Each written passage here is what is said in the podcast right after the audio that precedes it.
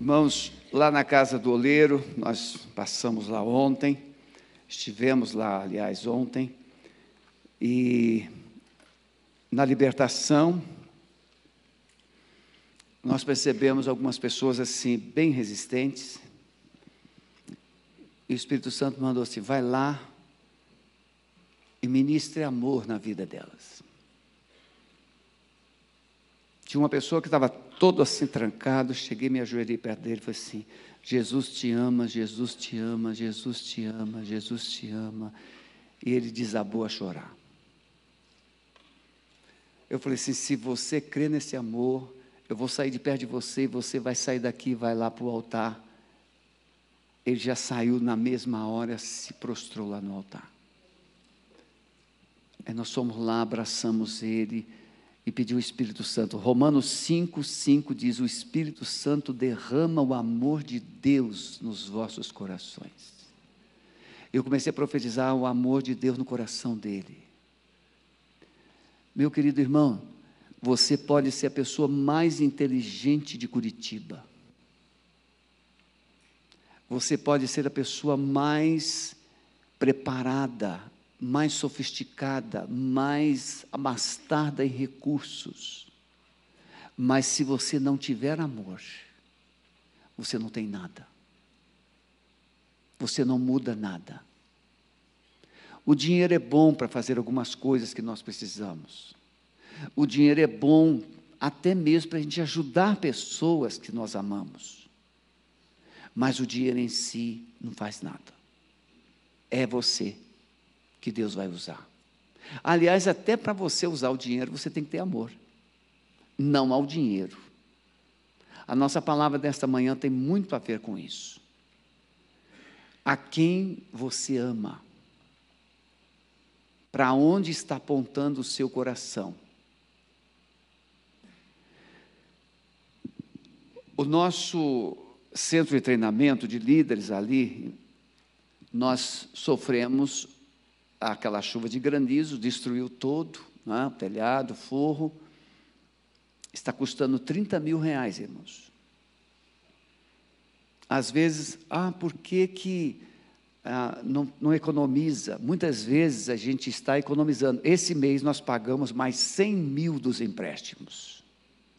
Nós tínhamos ainda 1 milhão e 90, agora menos 100 mil, nós devemos só 990 mil só.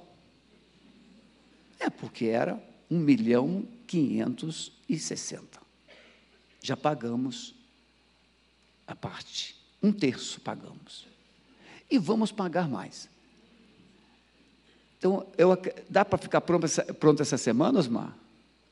Essa semana fica pronto. Então, os alunos do CTA podem retornar para lá, só o salão estava funcionando, a classe do pastor Maurício e os adolescentes. Mas, pela graça de Deus, domingo que vem tudo estará já restaurado e você poderá ter a sua classe, a classe do pastor Aldo, classe do, do Carlos, pastor Luiz e do é, a classe de transição de novos crentes que estão chegando à nossa igreja. Quem aqui é fiel participante do, é, da campanha das cestas básicas, amor e graça? Você que doa todo mês alguma cesta, levante a mão. Muito bem. Você que não levantou a mão, precisa levantar.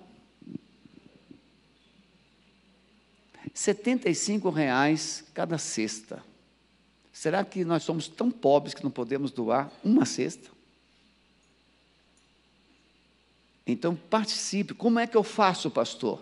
Você pode fazer uma transferência bancária de R$ reais coloca o comprovante em um envelope e escreve amor e graça. Só isso. Mas você não precisa de é, doar só uma cesta. Tem gente que doar uma cesta é até pecado. Porque a, o amor é proporcional ao que Deus já te deu. Então, se você tem sido muito abençoado, abençoe muito, né, José? José, pensa que eu não te enxerguei, né, José? Te enxerguei.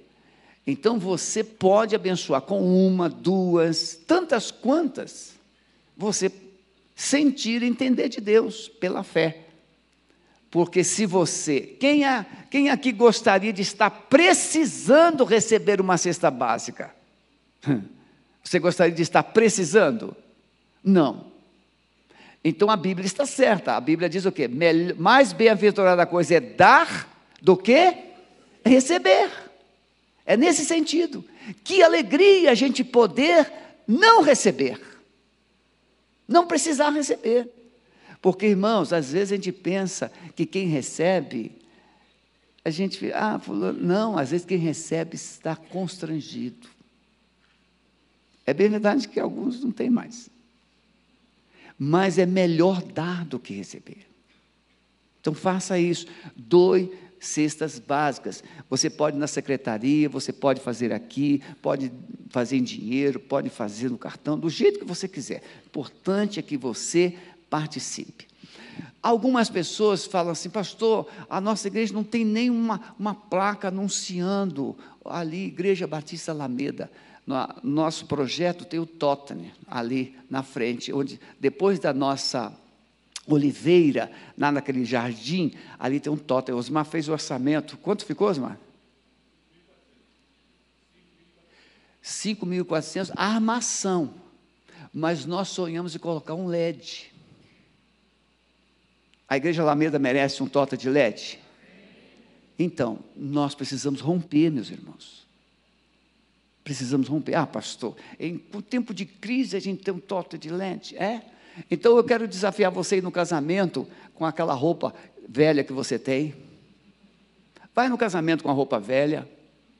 Vai numa homenagem a um, um ambiente público com aquela roupinha velha, surrada. Para Deus qualquer coisa serve. Não, irmãos, para Deus é o melhor. Então a igreja merece, ela precisa fazer o melhor. Então, se você entende, participe, participe. Quem sabe tem alguém aqui que é tão abençoado, pode doar o totem inteiro. Amém ou não amém? amém? Então faça isso, participe. Nós não temos usado. Eu, uma pessoa chegou assim, pastor, eu fiquei rodando aqui procurando a igreja. Um visitante. Aí eu tive que explicar para ele direitinho pelo zap que sobe pela Euclides da Cunha, dobra na Júlia da Costa, é o prédio mais bonito que você vê na rua, é na igreja. Aí ele achou rapidinho. mas se tiver o totem ali avisando, Igreja Batista Alameda, e aí, lembra, ah, você já percebeu que ali na esquina da Euclides da Cunha com a. É, não, a Padre Anchieta não, lá de baixo. A, a, Padre Agostinho tem um totem lindo, que faz até, passa as programações todas. É, é isso, é isso que a gente precisa, um totem que passe as programações da igreja, não é só o nome, a caminhada da igreja. Ah, pastor, isso é muito caro, mas é bom. Mas é bom. Quando a gente vai comprar uma roupa, fala assim, é caro, mas é boa.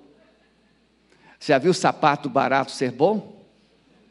Você pode ter ficado feliz que a promoção está lá, mas você quer aquele. Então vamos fazer coisas boas. Abra sua Bíblia, por favor, em Mateus capítulo 6.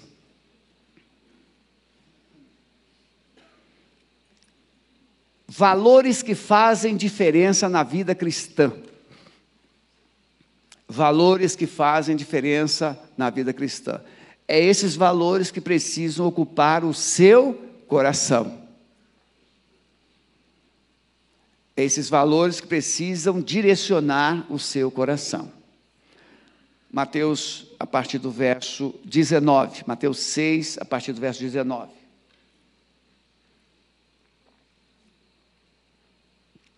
Vocês que estão na galeria, ó, tem vários lugares aqui embaixo, então vocês podem, às vezes olha assim a nave em pé, quando os irmãos estão em pé, parece que está tudo ocupado. Mas tem vários lugares aqui embaixo, viu? Então vocês chegando, olhe com cuidado, e às vezes você subiu, mas pode, mas eu estou feliz de ver vocês aí em cima aí. Até Maneusa está lá em cima. Seu Carlos, ô seu Carlos, vou passar lá para tomar, comer aquela querera. Dona Neuza, nossa céu. Quem aqui conhece a Dona Neuza, seu Carlos? Irmãos, ele se converteu numa quarta-feira. Eu recebi um telefonema, pastor, Elisângela me ligou, pastor, tem uma família, precisa muito de ajuda e tal. Eu, atendi, eu tinha um atendimento, tinha um culto, eu atendi antes do culto, atendi, tinha um atendimento após o culto de quarta-feira, no templo antigo ainda. Pessoal, só tem um horário de 10 horas. Ele, não, a gente espera. Eles ficaram. Nós saímos daquele templo antigo 11 15 da noite. E aí eu falei assim: eu vou lá na sua casa. Quem já leu Atos 10, a família de Cornélios? É, eles estavam igualzinho à família de Cornélio. Juntaram todos os membros da família e estavam me esperando. E tinham várias imagens na casa, quadros de santos. E eu cheguei e fui expondo a palavra, ensinando a palavra, ensinando a palavra. E eles tiraram todos os quadros, todos os objetos no mesmo dia. Isso foi um sábado. No domingo, toda a família, menos o seu Carlos, que estava viajando, todos, não, o seu Carlos também, veio, toda a família veio para a escola bíblica dominical e toda a família foi a, a batizada e temos uma célula hoje na casa deles. Irmãos, um atendimento, uma visita, um tempo que você dá para uma, uma pessoa pode mudar a história de uma família inteira. Então eu fico, Dona Neuza é muito querida, seu Carlos, mais ou menos. A Dona Neuza, ela faz umas comidas gostosas, sempre me convida, sempre me convida. Mateus capítulo 6, a partir do verso 20, 19. Não ajunteis para vós tesouros na terra, onde a traça e a ferrugem os consomem, e onde os ladrões minam e roubam, mas ajuntai para vós tesouros no céu onde nem a traça, nem a ferrugem os consomem, e onde os ladrões não minam nem roubam. Porque onde estiver o teu tesouro, aí estará também o teu coração. A candeia do corpo são os olhos. De sorte que, se os teus olhos forem bons, todo o teu corpo terá luz. Se, porém, os teus olhos forem maus, o teu corpo será tenebroso, e portanto, a luz que em ti há são trevas. Quão grandes são tais trevas! Ninguém pode servir a dois senhores, porque ou há de odiar a um e amar o outro, ou há de dedicar-se a um e desprezar o outro. Não podeis servir a Deus e às riquezas. Amém, meus irmãos? Vamos pensar Jesus ele começa o ministério dele ensinando ali o sermão do monte. E o sermão do monte é um dos textos, ou uma parte da Bíblia, que é uma das mais amadas. Ali tem a oração do Pai Nosso, ali tem as bem-aventuranças, e tem vários princípios espirituais preciosíssimos, que lendo, aprendendo, podem mudar, fazer diferença na nossa vida. Então, quando Mateus escreve esse sermão de Jesus, ele registra esses ensinos preciosos. Então, ele fala das bem-aventuranças. Nas bem-aventuranças, ele começa trabalhando quando a, a identidade e o, o caráter do, do discípulo ou dos discípulos. Vós sois o sal da terra. Se o sal for insípido, com que é de salgar? Vós sois a luz do mundo. Assim resplandeça a vossa luz diante dos homens, para que vejam as vossas boas obras. E glorifique o Pai. A identidade, nossa vida, nossas ações, elas vão revelar quem somos. Nós não conquistamos Deus pelo que fazemos, mas o que fazemos pode revelar quem somos.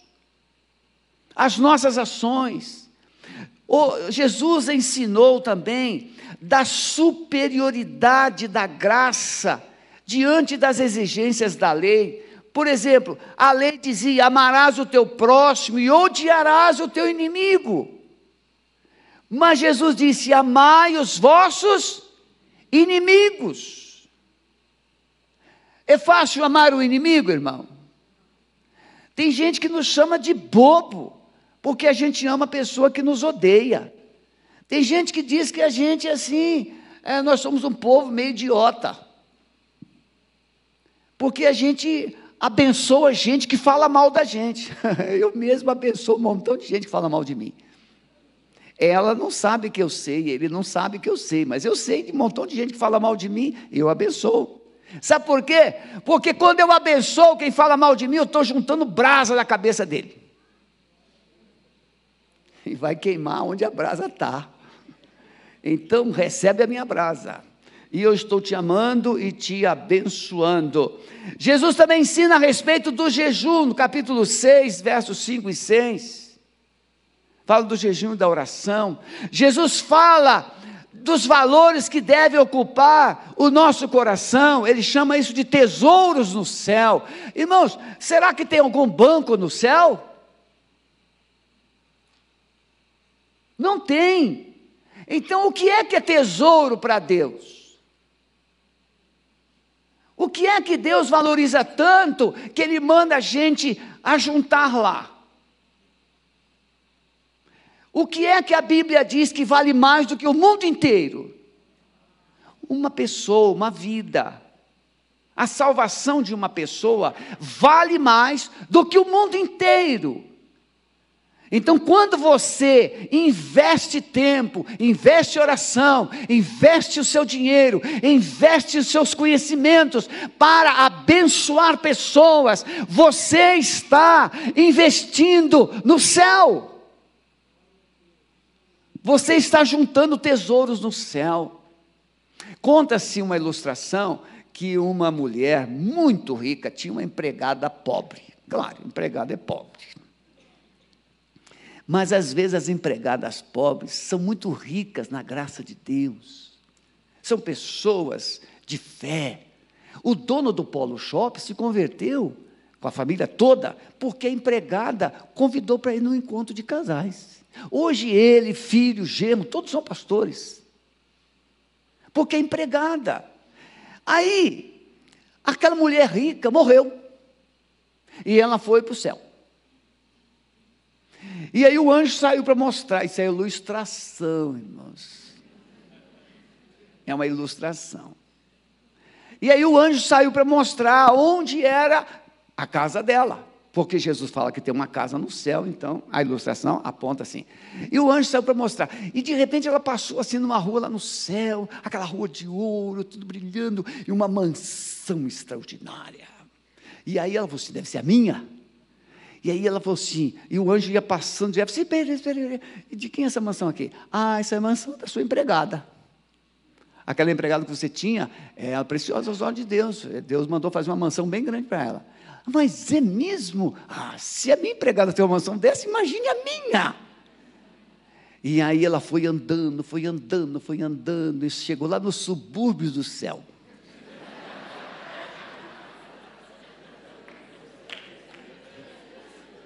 Você já entendeu, né?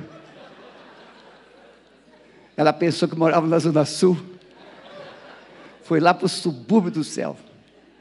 E aí tinha uma casa pequenininha lá. Aí você, essa aqui é a sua. Você está de brincadeira comigo. Não, aqui no céu a gente não brinca, a gente leva muito a sério. Deus mandou, a gente faz. Tem que ser do jeito de Deus. Pode entrar. Você está entendendo? É só ilustração, né, pastor Luiz? Mas pode retratar uma grande verdade. Porque no céu há galardões. Tem muita gente que vai se surpreender no céu.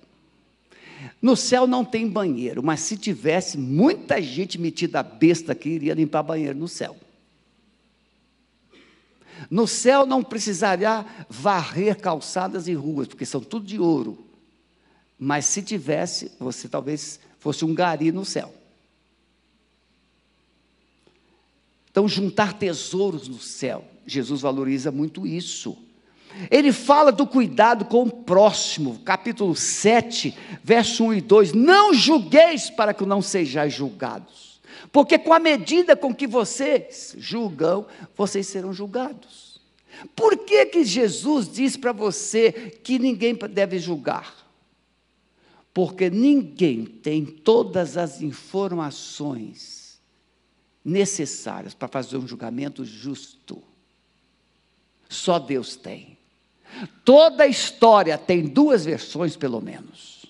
Toda pessoa, todo casamento em crise tem a história da mulher, tem a história do marido e tem a história dos filhos.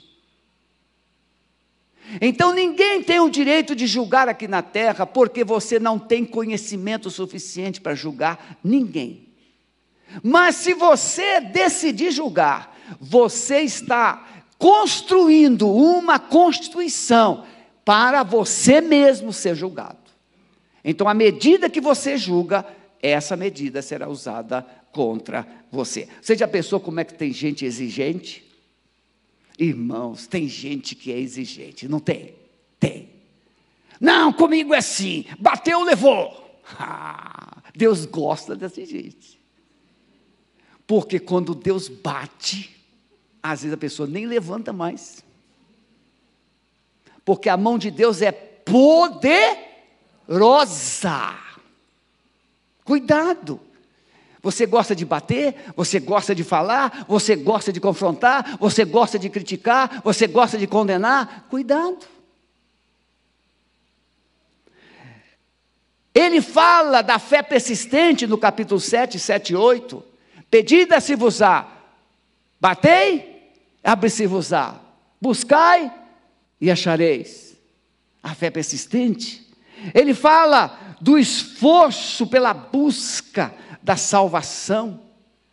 Entrai, porfiai, esforçai por entrar pela porta estreita, porque larga é a porta e espaçoso é o caminho que conduz à perdição, e são muitos que entram por ele. Mas apertada, estreita é a porta, apertado é o caminho que conduz à vida. Você já percebeu? Fila de almoço. Fila, aquela chamada fila indiana. Você fica nervoso. O brasileiro sabe fazer fila indiana? Não sabe. O camarada está na fila, chega um do lado, chega do outro, chega na frente, chega e fica aquele bolinho. Fila de retiro. Você não sabe quem está na fila. Tem um amontoado de gente. Quando se precisava de ficar na fila do banco, agora você chega lá, tem cadeira, você senta, tem senha, não tem mais essas crises. Mas quem é mais antigo, tinha uma fila miserável lá. E você olhava para ver se tinha algum conhecido na fila. Quem aqui já fez isso? Seja honesto, levante a mão. Está errado. Quer ser atendido primeiro? Chega cedo. Hoje você não precisa disso, tem aplicativo, tem caixa, tem, tem tudo. Mas naquele tempo, não. E eu ficava constrangido. Ah, pastor, me dá aqui. Às vezes eu conhecia o caixa, pastor, vem cá. Não. Irmãos, é constrangimento. E às vezes no dia que você está com muita pressa. Muita pressa. Então veja, essas coisas. Jesus fala dos falsos profetas, capítulo 7, 21 a 23. Ele fala: Nem todo que me diz Senhor, Senhor, entrará no reino dos céus. Mas, Senhor, nós fizemos milagres, expulsamos demônios. Não conheço vocês. Então, não, irmãos, hoje tem uma crentaiada, essa crentaiada é com muito carinho, viu, irmãos? Mais ou menos, mais ou menos carinho. Tem uma crentalhada que não pode ver sinal ou cheiro de milagre que corre. Irmãos, a gente tem que correr atrás de Deus, não dos milagres. Buscai ao Senhor enquanto se pode achar. Eh, eh, Jeremias escreve: Buscar-me-eis e me achareis quando me buscar de todo o vosso coração. Jesus ensina: Buscai primeiro o reino de Deus e a sua justiça, e as demais coisas vos serão acrescentadas. Se você buscar a Deus, você terá tudo que Deus tem. Mas as pessoas querem os milagres. Precisa buscar Deus. Então, esse negócio, irmãos, Olha, Jesus diz que nos finais dos tempos apareceria gente que vai fazer tanto milagre, tanta maravilha, tantos sinais, que, se possível, enganaria os escolhidos. Lembra da, do negócio de dente de ouro? Irmãos, eu não, não critico, não, só um pouquinho. Mas eu pergunto: o que, que um pobre quer dente de ouro? O pobre precisa de um emprego. O pobre precisa de saúde, precisa de uma casa para morar. Mas por que é que o milagre vai fazer dente de ouro? Bem, então vou arrancar esse dente e vou vender. Por que dente de ouro, irmãos? Por que não o caráter? Por que não o coração? Mas quanta gente correu para receber um dente de ouro? e ainda que seja de Deus. Por que você quer o dente de ouro? Para mostrar, é, isso aqui Deus me deu naquele culto lá de oração que eu fui lá.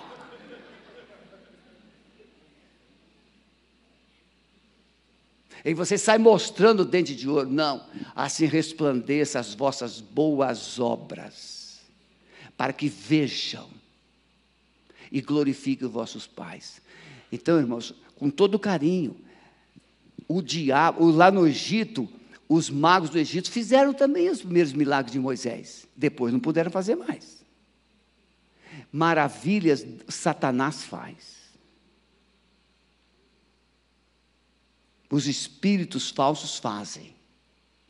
Mas mudar o coração humano só o Espírito Santo faz. Então Jesus fala a respeito dos falsos profetas. E Jesus fala a respeito dos dois fundamentos. Irmãos, olha como é que a vida cristã é simples. Aquele que ouve essas minhas palavras, vocês ouvem mensagens poderosas aqui na Alameda, vocês ouvem mensagens poderosas pelo YouTube, vocês ouvem mensagens poderosas em algumas outras igrejas, vocês ouvem mensagens tremendas e vocês fazem, olha que coisa de Deus, Deus falou, Deus quebrou tudo, quebrou tudo. Pois é, mas Jesus diz assim: aquele que ouve essas minhas palavras e as pratica, eu compará-lo-ei ao homem sábio que edificou a sua casa sobre a rocha. E veio, vieram as tempestades, ventos, bateram com ímpeto naquela casa, mas ela não caiu, porque ela estava edificada sobre a rocha. Mas aquele que ouve estas minhas palavras e as não pratica, é como o homem que construiu sua casa sobre areia. E vieram as tempestades, os ventos e bateram com ímpeto, e ela caiu, e foi grande a sua ruína. Aí você faz uma comparação entre um crente que só ouve e um crente que é obediente à palavra, e você vai ver que tem gente que está na igreja há 50 anos e ele está firme, ele está firme, ele está firme, porque ele ouve a palavra e ele permanece na palavra. Ele permanece na palavra. Olha, por mais que Deus me dê saúde, daqui a 50 anos eu vou morrer. Diga amém, pelo amor de Deus. 40 tá bom. 105 anos. Mas ainda que eu viva 100 anos, eu vou passar. Mas Jesus diz: a sua palavra não não passará. É a palavra.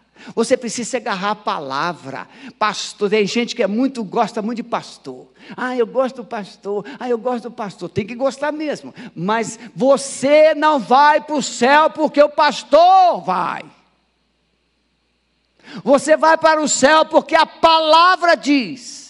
A palavra está junto de ti, na tua boca e no teu coração. A saber, essa é a palavra que pregamos, o Evangelho. Se você confessar com seus lábios que Jesus Cristo é o Senhor e você crê no seu coração que Deus o ressuscitou dos mortos, você está salvo, porque com a boca se faz confissão para a salvação e com o coração se crê para a vida eterna.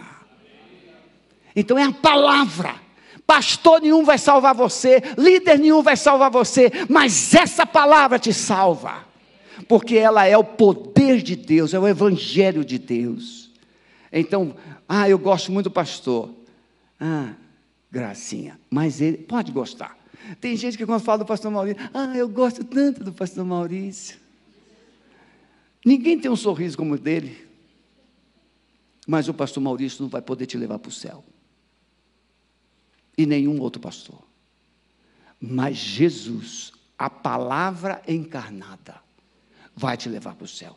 Então, irmãos, diante de tudo isso, Jesus, ele vai mostrar os valores do reino. E desses valores do reino, ele vai colocar três coisas que eu vou falar para você. Valores que ocupam o coração.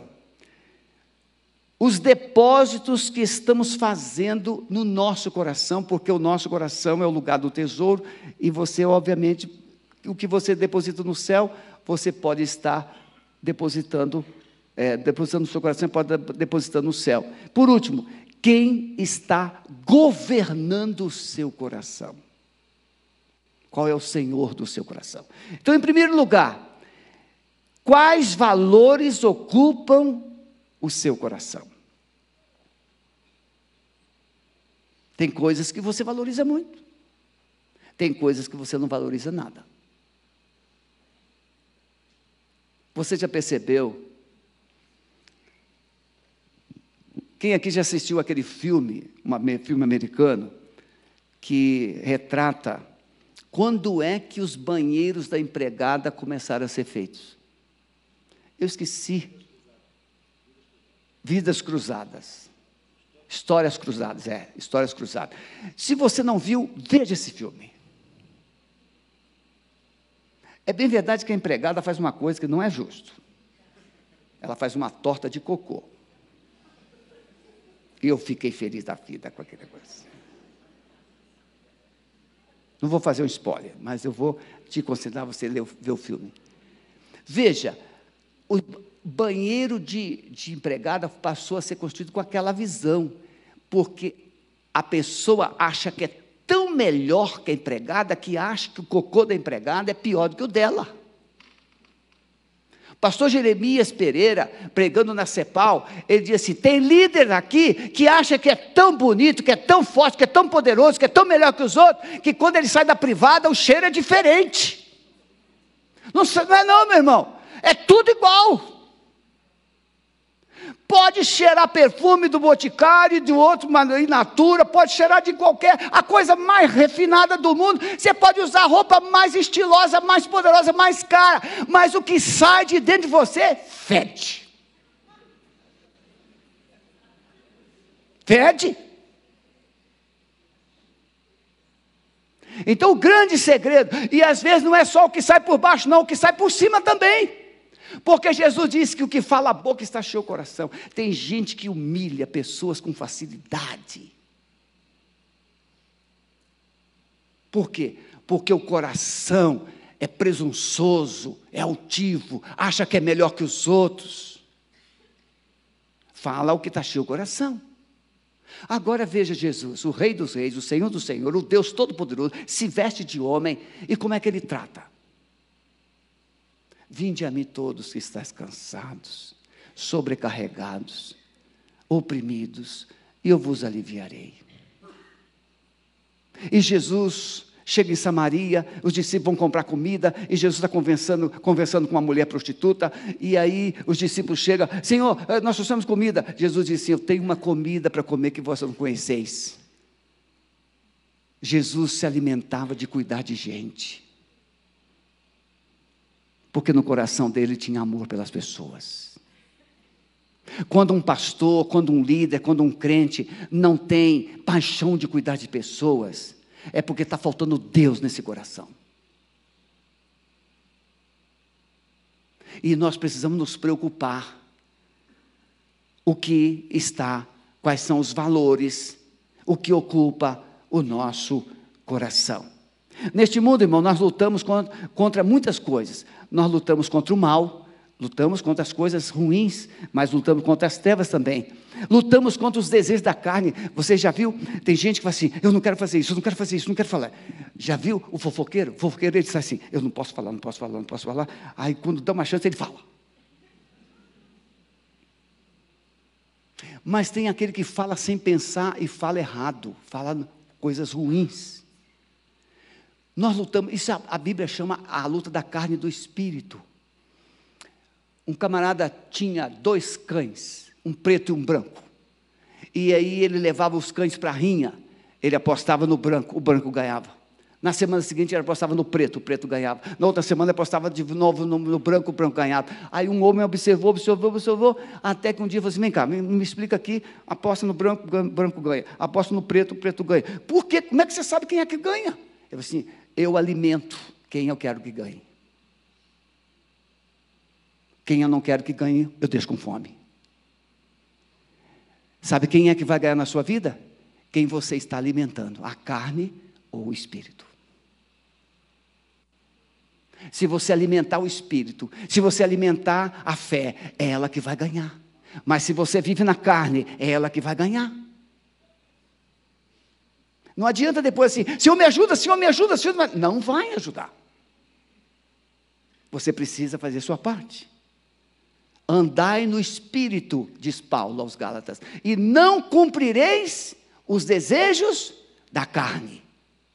Porque a carne cobiça contra o espírito, e o espírito contra a carne, e eles estão brigando o tempo todo. Lutamos contra o controle das coisas e pessoas, nas empresas. Lembro, o Zias não está aqui porque ele está lá no, no, na casa do oleiro. Lembro uma vez, o Zias chegou para mim e falou assim: Pastor, lá na Petrobras tem gente fazendo pacto com o diabo para ser promovido. Eu falei assim: Osias, você não precisa fazer pacto com o diabo, não, porque você já é filho do dono da Petrobras.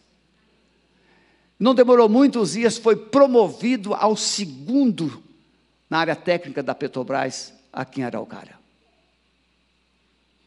Quem é filho de Deus não precisa usar as armas da carne, você não precisa se corromper, você não precisa aceitar propina, você não precisa aceitar essas coisas que são normais lá nas obras da carne, você precisa andar no espírito. O espírito não se corrompe, porque ele está debaixo do sangue de Jesus. Então nós lutamos contra essas coisas, lutamos contra a ansiedade. Aí a doença do século, depressão, ansiedade, pessoas que estão preocupadas, a coisa nem aconteceu, mas vai acontecer, vai acontecer, vai acontecer, vai acontecer, vai acontecer. No entanto, irmão, nós precisamos considerar o que está controlando o nosso coração. Se eu deixasse você falar aqui 10 segundos, você diria o que está controlando o seu coração? Uma pessoa ciumenta, o que, que controla o coração dela? O ciúme. O marido chegou atrasado, furou o pneu do carro, estava chovendo. A pessoa ciumenta que está em casa, vai acreditar que furou o pneu? Onde você foi? É o coração. O invejoso. O invejoso ele não quer o que você tem. Esse é um conceito equivocado de inveja. Ele, ele não pode, ele, ele, não, ele, ele, quer, ele quer o que é meu. Não, o invejoso não quer o que você tem. O invejoso não quer que você tenha nada. É diferente. O que incomoda o invejoso é você ter, mas ele não quer. Você pode ter uma coisa ruim. Você já viu? A pessoa consegue um carrinho. Poucos irmãos começam com um carro grande, carro hum, top. A gente começa. Meu carro, o primeiro carro que eu tive, ele tinha 10 anos de uso. Não, perdão, 8 anos de uso. Um ano que eu usei, paguei o seguro à vista, naquele tempo tudo era caro, e eu era motorista novo. Deus botava um anjo do lado, outro anjo do outro. Era uma peça. Deus aguardou meu carro. Eu saí dirigindo, gente chegava na minha casa três da manhã, pastor, me leva no hospital. Eu disse, mas eu, eu, eu, nem peguei a carteira ainda, já tirei, mas fui aprovado. Demoraram um século para me entregar a carteira, hoje não, quatro dias. Mas lá, aqui, lá, porque no Rio de Janeiro ainda é muito difícil. Mas aí eu enfiei a marcha, entrou a terceira, e o carro saiu pulando. É assim. Aí eu falei assim, mas gente, ontem esse carro estava bonzinho. A gente sempre começa com um carro humilde. E aí vai, vai, vai, vai, vai, vai. Quando você está num carro melhor, você olha numa loja e vê um carro mais assim humilde e fala assim: quem é que vai comprar isso? Você comprou ontem. Não é assim? O que hoje aos seus olhos não tem valor, aos olhos de muitos são preciosidades.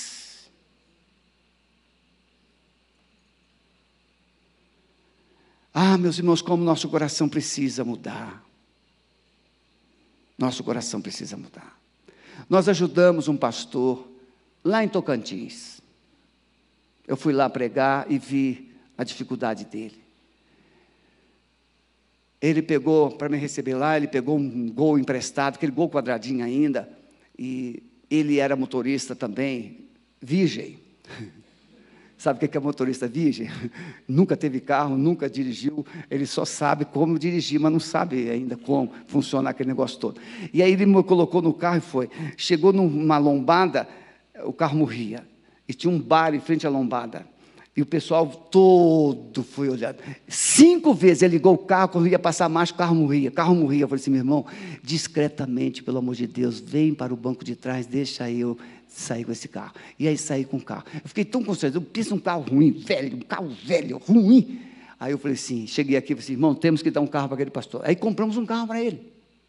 Voltei lá para pregar, demos o dinheiro para ele comprar um carro e comprou uma palio quente. Aí depois ele não ligou mais. Mandei mensagem, não ligou mais. Mas essa semana passada ele esteve aqui em Curitiba. Ele veio pedir alguns conselhos. E eu sentei com ele. Eu falei assim: Você corre o risco de fechar portas que Deus abriu. Você precisa aprender o que é gratidão. E ensinei ele. Gratidão. O coração precisa desenvolver a gratidão. E não só a ambição de ter, ter, ter. Dividir coisas. Como é bom a gente dividir coisas. Você ganha um sapato, tira um sapato daquele armário que já está entupido, você não sabe onde colocar coisas. Tira, dê. Ganhou uma peça de roupa, dê outra. Faça uma limpa lá no seu armário. Em segundo lugar, meus irmãos, o que estamos depositando. Veja, se eu preciso considerar quais valores ocupam no meu coração, então eu preciso me preocupar o que é que eu estou depositando no meu coração. Quem aqui já guardou mágoa, ódio e um pensamento de vingança a respeito de alguém? Pode levantar a mão, sem medo. Muito bem. Você sabe o que é isso? Isso é lixo. Isso é lixo.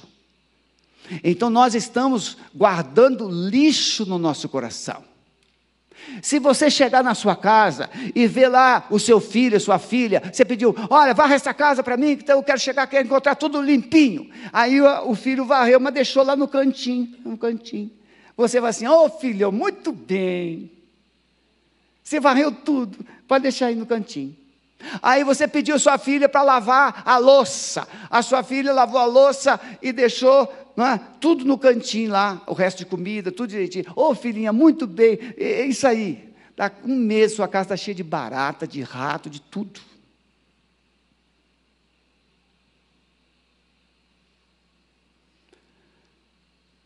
Tem que aspirar. Depois que a gente lava a louça, o que, que a gente faz? Joga um produto na pia joga uma água quente para limpar as bactérias, limpar tudo. Quem tem torneira quente, glória a Deus. Eu não tenho torneira quente. Mas eu tenho um fogão que ferve água. E jogo água quente lá. E eu gosto de ver a minha esposa quando ela chega e vê a pia brilhando. E eu fico esperando o elogio. Claro. Não é verdade? Então veja, se você deixar sujeira, vai trazer contaminação. Da mesma coisa, o seu coração, você vai guardando lá no cantinho, você vai guardando no cantinho, você vai guardando no cantinho, você vai guardando no cantinho. Meu irmão, Jesus fez essa boca aqui para a gente colocar para fora a sujeira que está no coração. Confessai os vossos pecados uns aos outros e orai uns pelos outros para que sareis. Tem muita gente doente porque está guardando lixo no coração. Então, o que é que você está depositando no seu coração?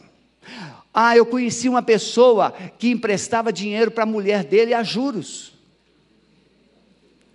O que, que está no coração de um miserável desse?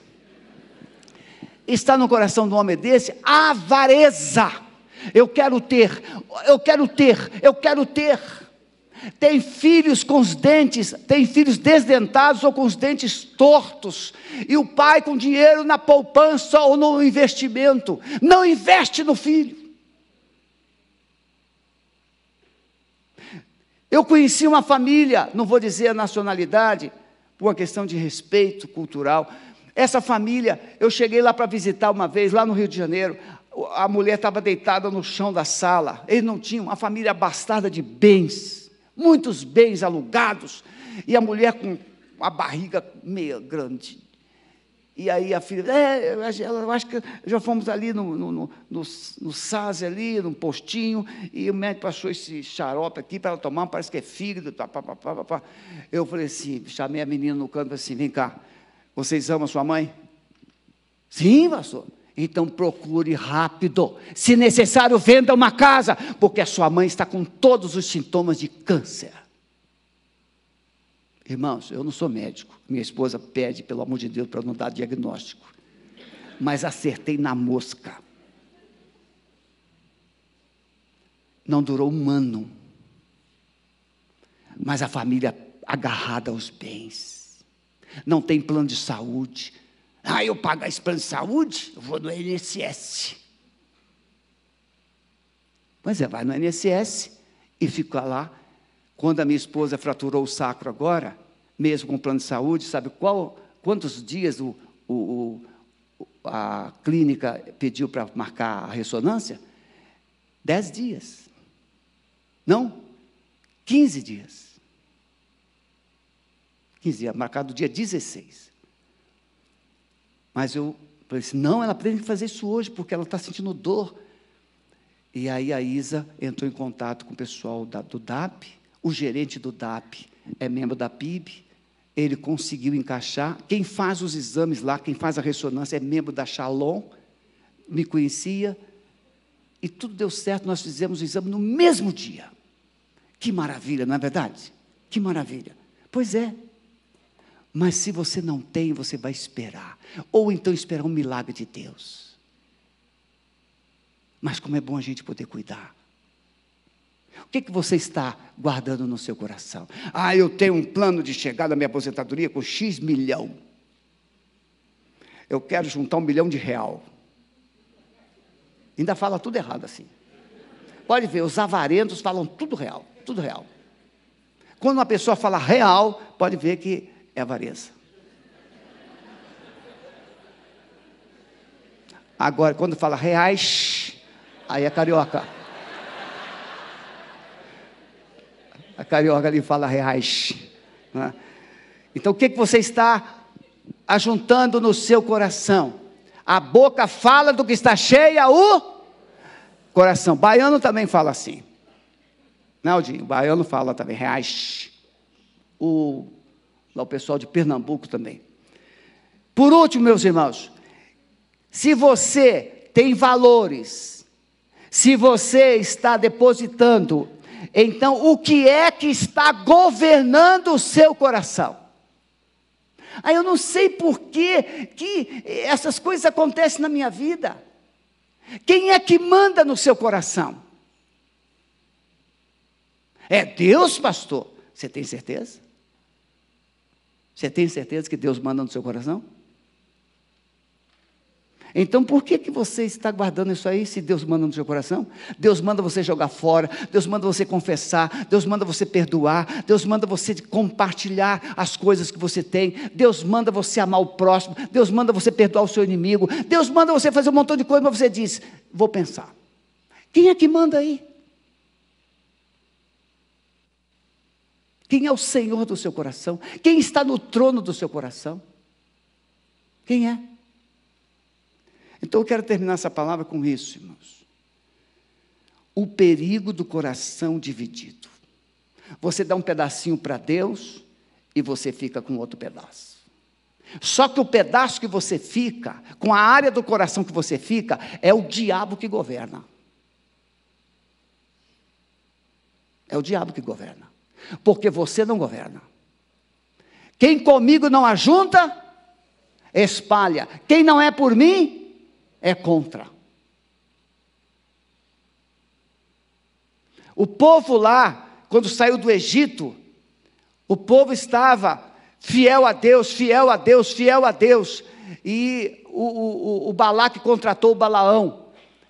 E Balaão falou: Ó, não posso amaldiçoar o que Deus abençoou, não posso, não tem jeito. Mas tem um jeitinho. Se você fizer com que o coração desse povo se divida entre Deus e a cultura de vocês, esse povo, o próprio Deus vai amaldiçoar eles. Você está entendendo? Aí você vai assim, é, eu sou amaldiçoado. Não!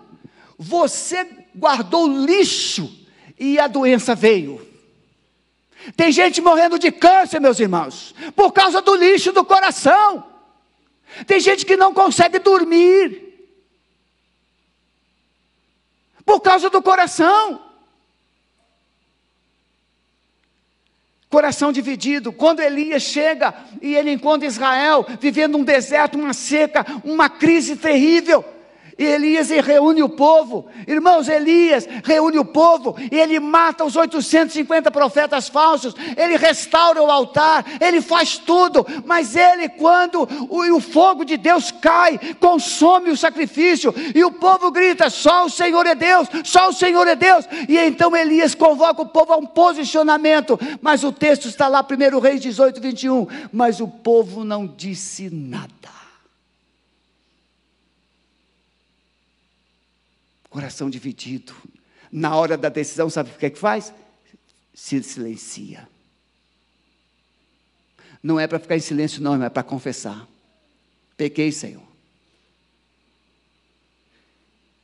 É hora de você rasgar o coração e não as vestes. Não podemos agradar a Deus e o nosso coração. Toda decisão que você vai tomar para agradar a Deus, você vai se sentir humilhado. Porque você vai ter que abrir mão de algo. Você vai se sentir confrontado.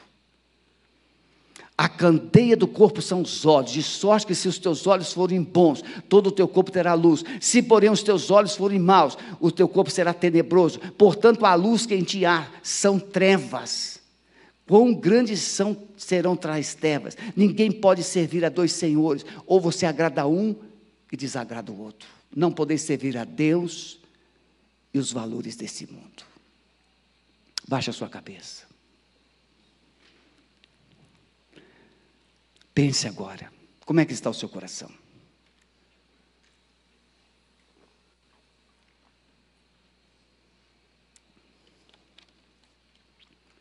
Como está o seu coração?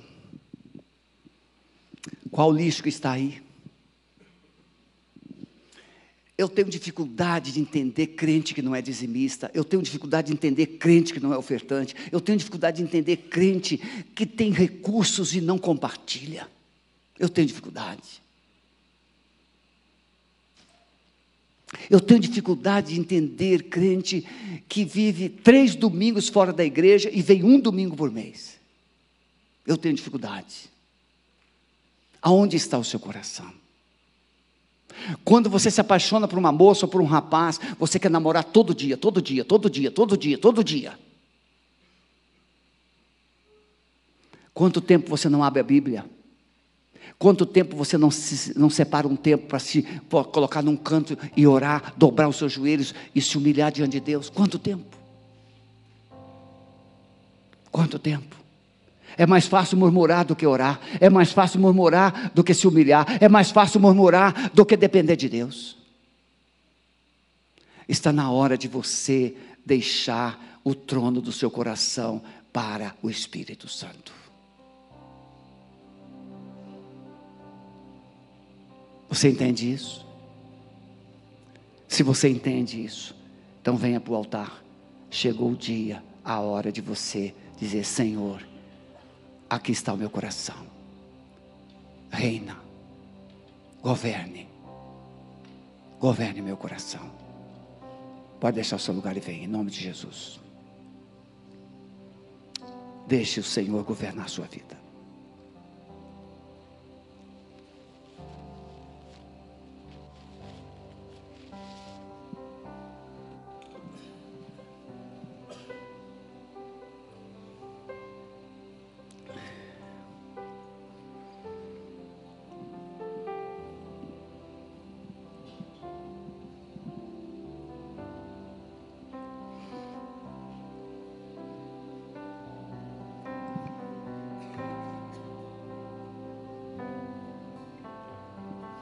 Vamos ficar em pé, por favor. Vocês estão aqui na frente, não pode ficar assim, não pode ficar. Quem está aqui na frente pode manter-se de joelhos. Senhor Jesus, nós temos enfrentado uma briga todos os dias,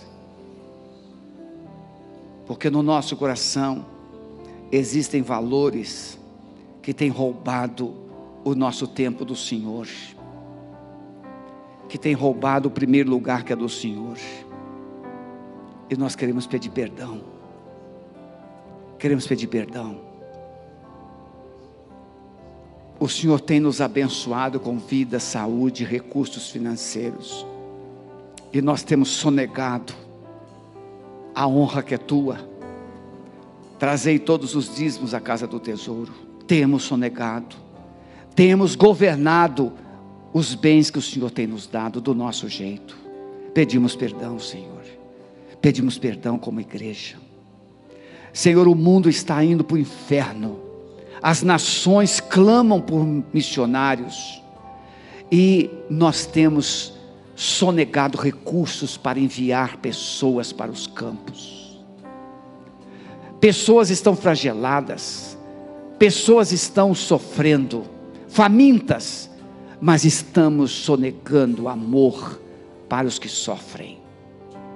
Por isso, nesta manhã, queremos pedir perdão como igreja e pedir que o Senhor nos, nos abençoe. Queremos oferecer a Ti o nosso coração, queremos que o Senhor governe o nosso coração, reorganize os valores do nosso coração. Coloca as coisas nos seus devidos lugares, Senhor. Em nome de Jesus. Vocês que estão agora aqui à frente podem ficar em pé. Eu vou dizer uma coisa que é uma verdade, um fato consumado. Uma pessoa cristã, não vou dizer qual igreja, uma pessoa cristã, família toda cristã, sabe tudo que está escrito no livro de Max. Preste atenção no que eu estou falando. Sabe tudo sobre Max, mas não sabe o que está na Bíblia. Tem gente que não negocia Max. Max está no coração. Eu estou falando isso com muita ousadia cuidado, porque Max é anti-Deus. Cuidado.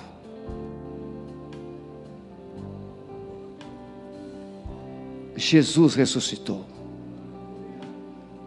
E Ele está vivo. Max está lá, carregado de um lado para outro mas Jesus está aqui no meu coração e no seu coração. Irmãos, às vezes nós estamos confundindo as coisas, valores, ideologias, com fé. Vamos encerrar. Que horas são? Por que, que tiraram a hora aí? Eu acho que não, quis, não queriam atrapalhar.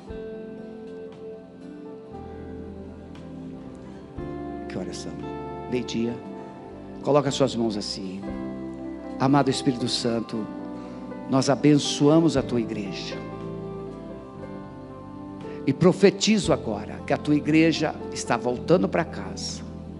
mas está voltando na unção, no poder e na autoridade do teu nome. Haverá paz nesses lugares, nessas casas, e a verdade vai prevalecer. Restaura os valores e os princípios do Senhor nessas famílias. Nós as abençoamos no nome de Jesus. Amém. Vão em paz. Deus abençoe a todos.